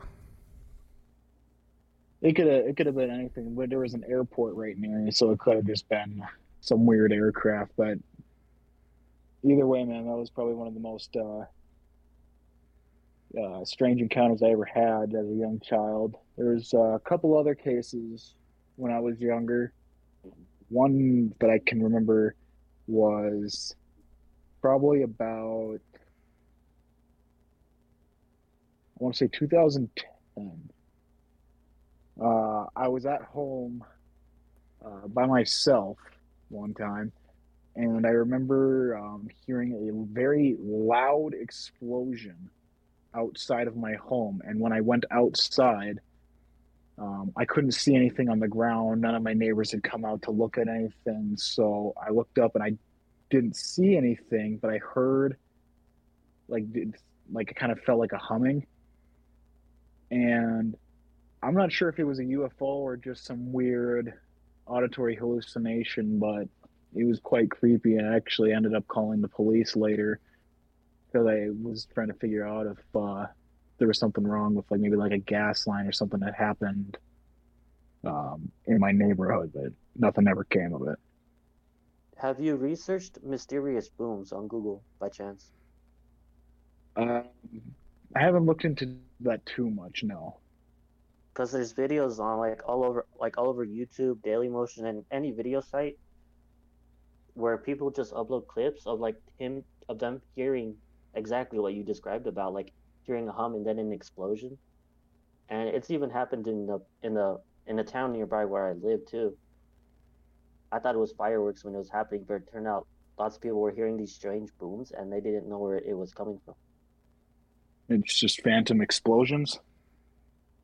Yeah, I even heard the term skyquakes because it because Yeah, when yeah, because there was happened- there was like videos and I forgot how many years ago. It was like these weird trumpet sounds that were really weird. and and Oh, I yes, experienced one of these skyquakes before. I thought there were I thought there was like a really bad accident, and this happened when I was a kid. Like I was about to go to sleep, and I heard this really loud explosion, and I thought there was a really bad accident. But here's the thing: all the windows and the walls of my house started shaking. It just went boom, and everything was like shaking, like there had been an earthquake. I even got up and told my mom, "Mom, something happened. There was an earthquake." But then it hit me that there was no aftershock because you know how like when you're in an earthquake, there's like an aftershock that you Mhm. feel. There wasn't no act. There, there wasn't no act aftershock, and it it's gonna sound weird, but it sounded like it came from the sky. So I guess that's that's why they call it skyquakes. But it's it's it's very weird. so, Smug, you had a UFO experience you'd like to share with us? Yeah. Um. So, I don't. I don't know. Would you Would you consider his stuff about Area Fifty One more UFO stuff, or? Uh, I think it falls Almost under certainly. that. All right. Well, so without getting too detailed, so I don't, you know, wind up unalived. I was stationed in Vegas for a few years, and during during the short time, you know, we had red flag. Now, okay, Red so that's a Flag- military uh, exercise for those who don't know. Yes. So red flag basically some squadrons from other bases they could come from. We had a base in let's see. We had Germans come over, we had I want to say Irish come over, but I wasn't sure. I didn't talk to them. They look scary. Uh and a few other branches over. And mind you, this is all aircraft stuff. So think of like just a hodgepodge of aircraft playing laser tag. That's about what it is. Well, you know, when with all that aircraft coming in, you see cool shit. Like you see B twos, you see, you know, shit the Marines are still flying that should have been decommissioned, you know, twenty years ago. You know, it's pretty funny. Well, after after we had some of those red flag experiences, we had uh we went back to the way it was. Well, we had a new pilot, and you know he just got in there, I guess, got in the jet, and took off. So we're like, cool. Well, it's one of those night flights, so you know, all right. He uh, gets on the radio and goes, "Hey, you know, we have an in-flight emergency. You know, code three on the jet." Which Oh, shit. code three means, you know, hey, something's wrong, but I'm able to fly it back. Like it, you know, some something catastrophic happened, but he's still able to make it happen. So we get word, so we go out and we wait on the flight line, you know, getting ready to see this dude come back in for the landing. You know, we uh, I'm sitting there in the back of a Ford Ranger with a buddy, and you know, a couple of my higher ups in the front of the Ford Ranger, and we're sitting there and we hear him on the radio talking about coming back down, and he's like, "Yeah, I'm about to touch down," and we're all looking around and we're like, uh, "What?" Because there's nothing in the sky at all. We're like, you you would hear him, you would Yeah, there's him, no like- confirmation of this guy coming back. yeah, and like I mean, it's it's pitch black. Like stationed in Vegas, once you're off the strip and you can look up in the sky, it's it's black. So we're looking around and we're like, what the? And he says, okay, I just touched down, and we're looking at the runway and there's nothing. And we're like, uh, You couldn't even hear it. nope, No. he wasn't even near us. So It's like a like a Phantom Air pilot. Yeah, so Jackass fucking landed on a different airfield. Oh. Jackass decided to land at Area 51 not knowing. So Ain't no fucking So way. so his navigation systems were off then. Some was Wait, off. All we know was it was code 3. I didn't really specify what it was because honestly I worked engines. I don't want to know. I just like code 3 on somebody else's hat, please. Yes, Dusty. Um so I'm surprised they didn't obliterate him, being Area 51 and all. Well, his transponder was on, so- so they probably saw. what happened was uh, he touched down. Uh, he said he's pulling in, and then uh, radio silence, and we just Hmm. kind of sat there. and We're like, uh, so uh, who who do we talk to about this?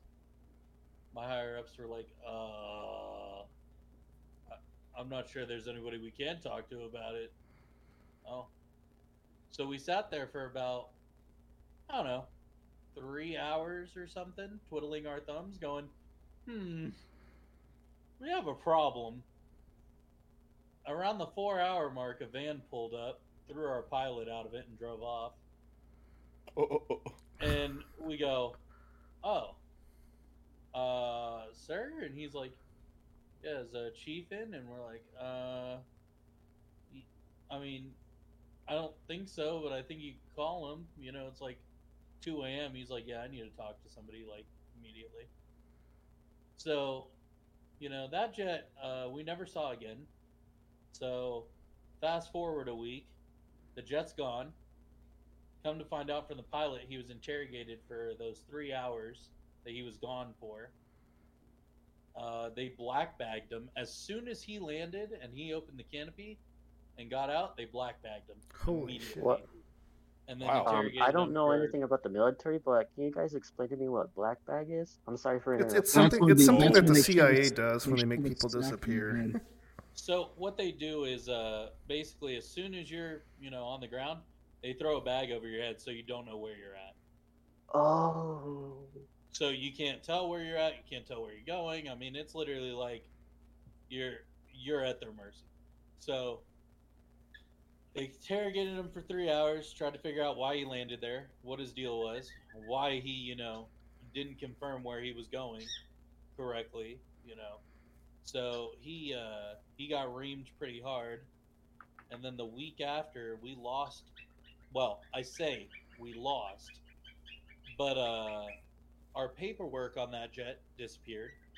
Our plaque for that jet disappeared, and our files on our computer for that jet happened to disappear. Also, So they jet, redacted all of it. Yeah, everything. they in got rid of everything in cams was gone. yeah, e- everything in cams was gone. Like no, as if it never existed. The worst part of it all, fucking Expediter goes, "Hey, we're down a jet. I need you to fix that problem." We're like, "Really?" That, I'm gonna magically spawn. You're gonna jet. order a whole jet? Yeah, it, it was one of those things where it was just like, hmm, very strange. And you know what? What could our our assumption was, you know, when you're doing radar stuff, it's like a microwave essentially in front of the jet when you got radar going off. So, Yeah. you know, if you walk in front of it, you're You're you're getting fucking cooked. You're getting you're getting the big C for sure. And you know, our only thought was maybe they were doing something, and he got in front of it, or you know, it fucked with his controls, and that's that's why he came back. But we Hmm. don't know. We we have no clue. That jet is gone. And then uh, driving from there to I drove all the way to Vegas when I was getting stationed there from Texas.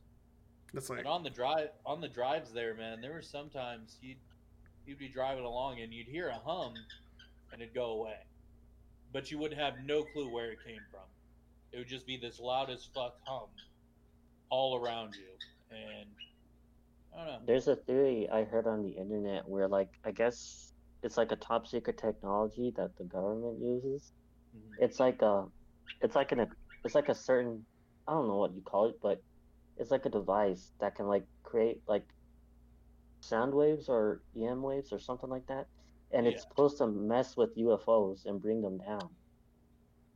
Well, See, I, the I don't know anything about that. I just I just know that Taos, New Mexico has noticed they, they have a famous hum that's continuous in the area. They don't know what's causing it. and that's that's actually the area I kept hearing it.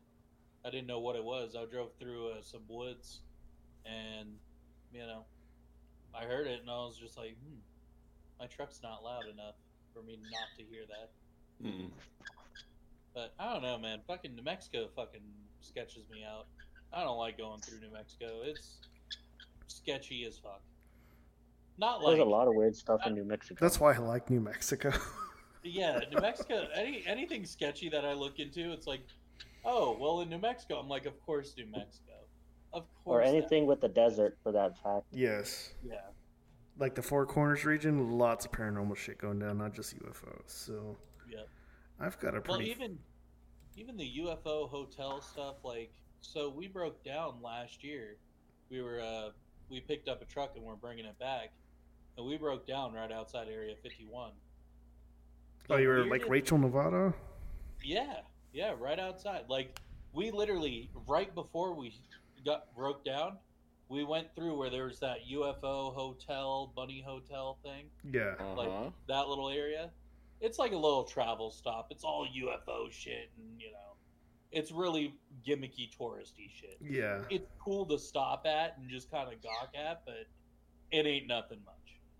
But we uh when we broke down, man, I gotta say, it was so fucking weird. So we were swapping the car that was on the truck that was on the trailer with the truck that was towing. So we swapped them so we could just keep on driving. The weirdest fucking thing was how many people were leaving Area 51 and what kinds of people were leaving Area 51. There were pe- there were like young people in a van. There was like old couples in like uh like cars and not all of them had none of them actually if i remember correctly had government plates. But it was weird because they're driving right over the orange line away like no problem. But they all were looking straight ahead as they were leaving. It was the weirdest fucking Yeah, because I heard like another way to get there is the Janet flights out of McCarran Airport, uh, uh, McCarran, uh, what's it called, uh, airport in Vegas, and I actually been to McCarran and seen the Janet flights on the TVs and shit. And That's I tried crazy, To, I tried to talk to the guys taking the Janet flights, and they just stared at me weird. You know, I was wanting to know what, What they if- worked on. What if I was there's, surprised like, I an didn't get underground myself base- in trouble because I was in uniform at the time. What if there's like an underground base in Area 51? Or maybe they're like Honestly, having like an exchange program with say. aliens. I mean, underground There's like gotta hangar isn't far fetched. Well, Yeah. Like I've heard that. Like I've heard a lot of theories on the internet that that there's like these exchange programs. Like think of like a foreign exchange program where you get like a student and then you send one of your students, but instead of students, it's aliens and humans. Well, that's would that's kind of like the uh, theme of Close Encounters of the Third Kind movie from the '70s. They kind of, I kind of feel that that was like a soft disclosure as far as that movie goes. One thing about Vegas that was weird too is uh, the Air Force Base was surrounded by, or well, not surrounded, but had pretty good sized mountains on one side. And we were always told, oh, yeah, you know, sometimes there's uh, there's buildings in those mountains. And we're like, what do you mean? And they're What like, do you mean oh, well, sometimes? the EPA, the EPA, sometimes you could see people walking on those mountains looking down and we were told, "Oh, it's the EPA sometimes, just making sure you aren't dumping fuel and shit." And I'm like, that seems really fucking just out of the way to be up on the mountain. Yeah, why would the EPA be all the way out sounds like there instead like, of a- going to base? I'm like, like- just to make sure I'm not dumping fuel on the hot ass asphalt, you know? Yeah. Because God forbid the one scorpion fucking crawls across it and dies from disintegration. You It could be an alien scorpion. Well, it's those desert tortoises that they're worried Mhm. about. So, Yeah, because you know they're everywhere. so I got the, That that was the only other thing that I thought was weird. They told us about the buildings and the in the mountains, and I never saw them. Never saw vehicles go up there. Nothing. I don't even know if there's a way to get there. Yes, Destin. But yeah, those are been my experiences. All right. Thank you. So I've got a little case here from New Mexico. It's pretty famous. This is the Lonnie Zamora case. So the UFO sighted occurred April 24th, 1964, near Socorro, New Mexico. So late afternoon, April 24th, 1964, Officer Lonnie Zamora found himself on a routine pursuit of a speeding vehicle near south of Socorro, New Mexico. So little did he know that this would mark a pivotal U- moment in UFO history. And it would even go on to uh, baffle the head of the Project Blue Book, who would later describe as the most perplexing UFO case that he ever encountered. So it left like a mark on the world. And uh, the U.S. You know Air Force program dedicated to studying UFO sightings acknowledged the exceptional nature of this encounter. So he went on to uh, account for like a unique and compelling piece of experience and evidence, and it's just a reminder that enduring mysteries around the you know unidentified flying objects go on a quest to understanding the truth behind these encounters. So late afternoon, he was doing a routine pursuit of a speeding vehicle, and then little did he know that he would make history. So he was going through. Um, his reputation as a police officer ad- added credibility to his account for the sighting, so he was known for professionalism, integrity, and dedication to his job throughout his career. He had earned the respect of his colleagues and community that he served. He made testimony even more compelling that he was not prone to fantasy or embellishment. However, you know, it took a toll on him personally because he was under a lot of ridicule and teasing, you know, from members of the police force and local community weighed heavily on him. It was believed the constant scrutiny and disbelief surrounding his encounter contributed to his decision to retire just two years after the incident. So pressure and skepticism had endured, like likely played a role in shaping the trajectory of his life and career. His retirement following the incident underscores the impact it had, the challenge faced him, you know, reconciling with his experience, you know, the reactions around him. So despite initial interest surrounding his UFO sighting, that he eventually grew tired of the subject and avoided both ufologists and the Air Force, choosing instead to focus on his daily life. He found work managing a police ga- uh, a gas station, distancing himself from the UFO community, and he passed away November 2009 at the age of 76, leaving behind like so during his encounter, he provided detailed descriptions of the craft and the events unfolded.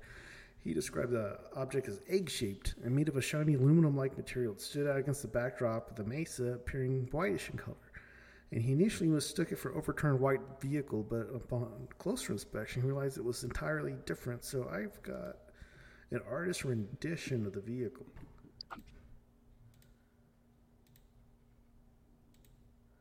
And I'll put that up on the screen.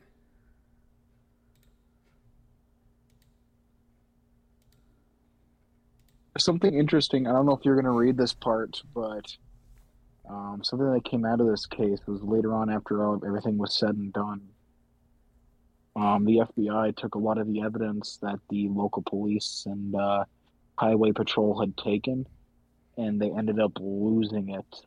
Like uh, photos, um, photos of um, where um, there was uh, burnt and almost. I think actually some of the parts had actually turned to glass. Yeah, so he actually Um, they- the the craft actually left uh, impressions of the ground. You can still see them today, and it actually turned the sand to glass. It like burnt a bunch of the bushes around it when it took off. That must have been when it was when it was grounded. It was like really hot, and and I think that's probably where the white color came from. If it was, if it was just like if it has just landed, it was probably still glowing, you know, from all the heat. So he said that you know the most thing that was uh, interesting when he saw two individuals that he observed near the object. He described them as wearing white coveralls and having a normal shape, although he couldn't tell what their age was or their exact size. And then the he was raising questions about the nature of the craft and presence of the individuals. So the dramatic part of the encounter was the sighting of flames and the roaring sound from the object. He witnessed blue and orange flames beneath the aircraft, which coincided with the loud roar. The sight and the sound combination added to overall intensity of the experience, leaving him both fascinated and perplexed by what he witnessed. His details were consistent about the craft and the individuals accompanying flames. Uh, sounds had been instrumental in studying and analyzing the compelling UFO sighting. His testimony contributed to ongoing investigations and discussions surrounding the incident, solidifying its place as remarkable. So um, it wasn't an isolated event. Several other witnesses said that they saw the same aircraft and the fire coming out, and these additional witnesses came forward independently, proving to further corroborate his account, leading to credibility, extraordinary, you know, the nature of it. So um, some of these witnesses were Larry Kratzer and Paul Kies, who were two tourists from Dubuque, Iowa. They were driving near Socorro when they noticed something shiny and a cloud of smoke. And then later they heard reports about his sighting and realized the significance of what they saw. And so they saw the object, uh, you know, rising vertically from the smoke and resembled a round saucer egg-shaped craft. And they noted the apparent portholes along the side with this red Z-shaped markings. And so uh, this other guy who had, uh, you know, witnessed the uh, the uh, craft, he he just he just all he observed was the shiny spot, the smoke. Now, in addition to these two, there was five other tourists from Colorado who reported seeing like the craft in flight, and their independent accounts further strengthened the case, emphasizing that his experience was not like a, a figment of his imagination, a genuine event witnessed by multiple people. So the collective, like testimony, additional witnesses adds to the layer of investigation supporting that something happened that day, and uh, fueling the discussion theories whether or not the origin of the craft. So his assumption was it was a car that he thought they were needing you know, assistance, and that led him to radio the sheriff's office and inform them of a possible accident that he was going to investigate. So, lady, you know, his duty drove him forward to approach the craft and try to see if everything was okay. As he got closer to the site, you know, his perspective changed and he realized that it was not a conventional vehicle, but a massive white craft resembling, you know, almost like a propane storage tank in its shape and size. The sheer magnitude and unconventional appearance of the object left him in awe and disbelief. Uh, you know, adding to investigate further, he was faced with the unknown commitment to public safety and willingness to explore the unfamiliar territory. Did he know that this encounter would be the beginning of enduring mystery that would capture the attention of enthusiasts for years to come. So his decision to contact the New Mexico State Police Sergeant Samuel Chavez, assistant during the investigation, highlighted his recognition of the need for additional expertise and support. You know, when it came to description of the object resembling a balloon sparked curiosity to warrant involvement of another. So upon Chavez's arrival, he guided him to the area where he witnessed the unusual event. The scene presented a puzzling sight, which patches of smoldering grass and brush indicating some form of heat or combustion. The presence of landing gear impressions added, suggesting something beyond conventional explanation occurred. So, however, the investigation took an, another turn where federal authorities intervened and claimed jurisdiction over the case. They collected the evidence, which was impounded, and then handed it over to the U.S. Air Force, who, you know, conducted their own investigation, eventually attributing the incident to natural events. Natural? Yeah. So upon Obviously, natural events. Yeah, like you know, like swamp gas. So approaching Oh, the yeah. mysterious craft, he was also able to see little details. Uh, you know, from 50 feet away, he noticed the presence of the landing gear, which suggested the object was capable of landing and taking off. But his attention was drawn to the red insignia displayed on the side of the aircraft, realizing that that it took the initial sketch of the red insignia to prove a visual representation to the authorities. So his drawing would like served as a crucial piece, you know, documenting his encounter and these unique symbols that he had witnessed offering them uh, like a visual reference to further analyze and compare other reports of the sighting, added to his uh, credibility and thoroughness of the investigation. So, um, as he, you know, observed the craft, he was taken back by the presence of two figures resembling small adults who entered the craft upon noticing him, fearing a potential threat. He quickly sought cover and expected immediate attack. In the moment anticipation, that's when he heard them, you know, the door slamming and then the craft lifting and taking off. So during the ascent of the aircraft, he once again saw the roaring sound and the fire again, and the flames exhibited a light blue hue tinged with orange at the bottom and he thought the craft might explode due to the intensity of the sound. However, the roar subsides and sudden transition, complete silence. So, hmm. as it you know raised in the air, maintaining constant height of approximately ten to feet off the ground, it, it swiftly cleared a nearby dynamite shack. You know, because this this area is known for mining, so that's why there's like a dynamite shack nearby. And so the speed, like you know, the craft, you know, took off, left him in awe as it swiftly disappeared into the distance, leaving behind like a sense of intrigue and wonder. So I actually got photos from the area because I actually visited this location like several years ago. I didn't go there for the reason of the craft; I just forgot about it, you know. But I happened to drive past the historical marker where you can see the impressions in the ground. And so Socorro's about like an hour like south of Albuquerque, New Mexico. So the reason for my visit there was to go check out the VLA, which stands for the Very Large Array. And this area is like uh, you can go visit this place. It's about 46 miles west of Socorro. And you see it like in movies like Contact or Thor, where they set this thing up, and this is they make you think this is where SETI's at, but it's actually just a huge array of antennas that's paid for by our taxpayer dollars, and we're just doing like you know looking at the skies using uh, radio telescopes. There's like 29 of these large things, and you can approach it, and they tell you at nighttime you have to turn your radio off because it'll interfere with their ability to look at the skies. But it's all free unless you want to like pay for the tour and see this little video about the area if you ever decide to go out there. Hmm. And then in Socorro, Interesting. Oh, oh, look. Yeah, they're pretty big satellites, man. They're like several stories tall. Every now and then again, I see like job openings there, but there's like nothing I'm qualified to work on out there. You're gonna say that's like in every other fucking sci-fi slash alien adjacent movie. Yeah, and then while I was in Socorro, I decided to eat the El Camino family restaurant just because it had a really cool vintage sign, you know, that lights up at night with neon and shit. So that's like a lot of things I like about New Mexico. Besides the weird stuff, you still got some leftover stuff from the atomic era, you know, like these advertising signs. Ooh, ooh. And so, let's see if we can get this video of Bigfoot to play that came out. Oh, yeah, this thing is wild. Yeah, this is a pretty good video. Like they got around July 4th weekend.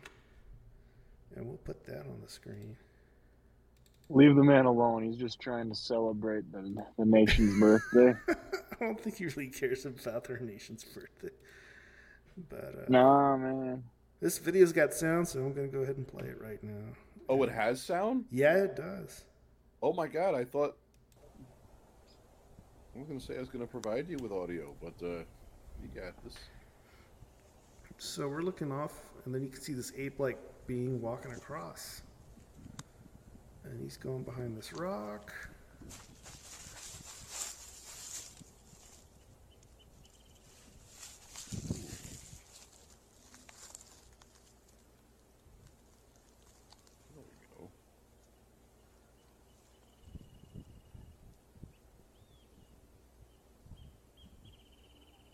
I can't. Hold on.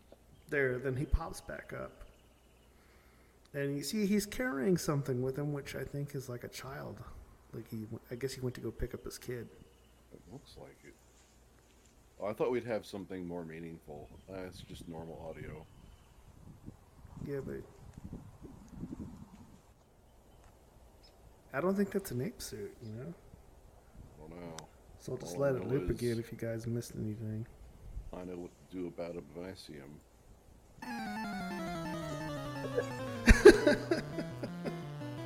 That's right. If Bigfoot had a Pokemon type, what would it be? Normal, right? I'm thinking fighting. Because I mean, Base? that's very ape-like to me. You know. Okay, kind of based. I'm not saying I agree. I'm just saying, you know, you know. Like fighting psychic. I don't know. He doesn't really have that. He doesn't have that. I can't tell if he's got that stride. Was he just like a uh, whatever evolves after Mankey? Oh, I don't even remember that one. It's the monkey. So I- I'd like to thank everybody for coming out on our show and uh, sharing their stories with us. Uh, Smug, do you have anything you want to show? Okay. All right. Good chill. No, no, sorry, sorry, sorry. I, I, I stepped away just for a minute. It's of almost like course, a yeah. comedic bit now. No, I I've got nothing to shill at the moment. All right. Uh, please share my post. Facebook fucking hates me.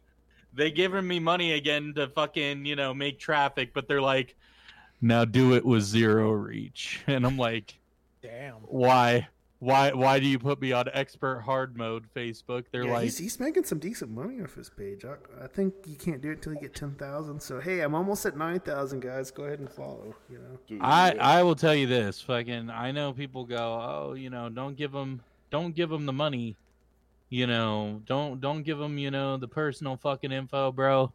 Look, Lizard Man pays me to build fucking traffic, comments, likes, views. Dude, I'm here for the fucking chaos, dude. I'll post fucking awful stuff just so people comment and share it. It's look, At least he's honest. Look, man, fucking, I'm all about chasing the, the fucking bag, bag, in any way. I, I took what was it? We had uh, something in the server take like a psychopath test. I don't want to fucking admit where I was on that, but it asked it asked me some questions about you know, oh, you know, would you do anything for money? And I'm like, maybe, strong, maybe. And there were some. I'll there answer were that some question questions. for money. Uh, yeah, I'm like. I'll answer that question for money. I know someone's got something to say about that. You got one chance in this fucking world to get a dick. Uh, I don't think that has anything to do with money. Van, do you have anything you want to show? Oh. Oh. I don't know if Dick. I got a bunch of shit. Uh, you could check out my fucking uh, gaming streams on YouTube. Let me take a sip of my Mountain Dew to get gamer powers. Sweet. And, What? Um, I do a show opposite of this Wednesday. So next Wednesday, I will do what I like to uh, call Destination Unknown, or AKA The comedy hour. Autistic Comedy Hour. Yes, uh, where we cover all kinds of weird videos. Uh, le- you know, a few weeks ago we covered uh, a dude who is famous for the Iron Man meme. But uh, he was so high on, a, he was such on an internet high that he ended up fucking breaking up with his girlfriend live, which was pretty fucking hilarious. I don't want to do this Based. Yeah, he, yeah, he was fucking really treating her. I'm on an internet high right now. I don't need to jerk off. and uh, we had uh, Wendigo actually join us for uh, to get him to get his feet wet and you know get him back into the streaming thing. So you know we try to monitor what he said. Hey, shut it down. And um then this weekend, uh, weekends I'm usually on for just a quick hour just to cover what's going on in the sector, Welcome to the sector.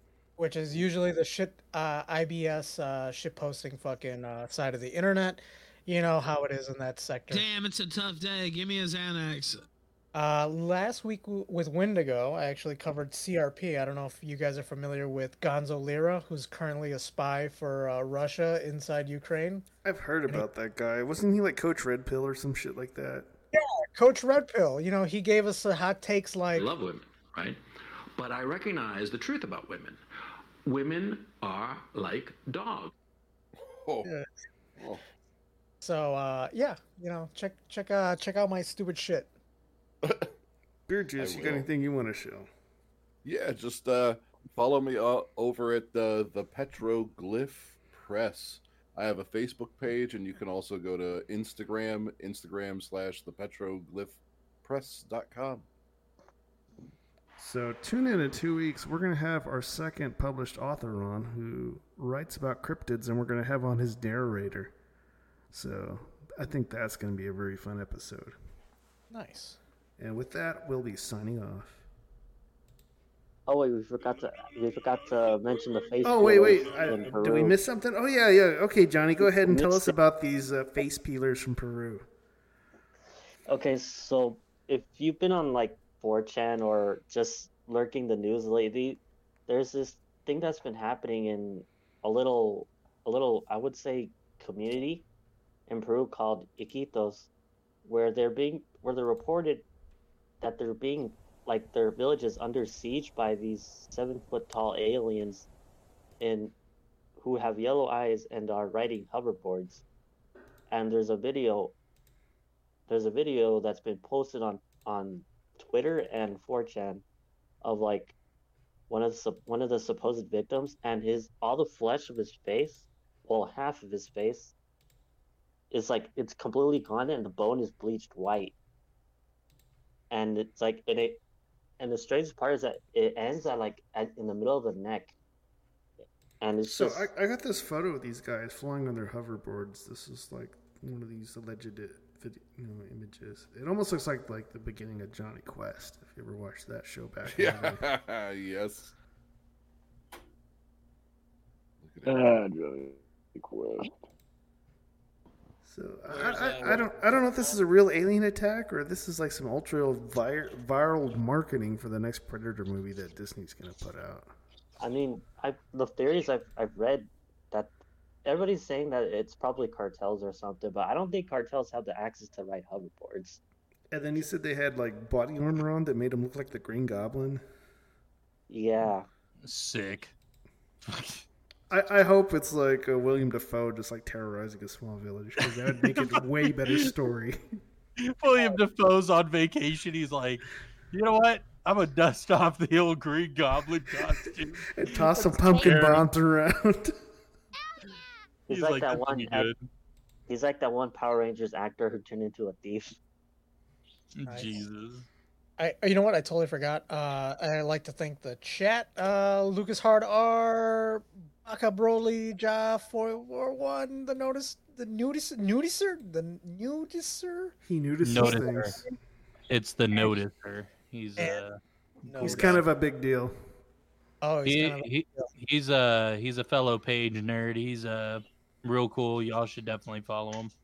Alright, and corrupted comedy. Thank you for joining the chat, for participating in the chat, for helping our algorithm get you know up. Indeed. All right, and with that, we're signing off. Let's go. Paul.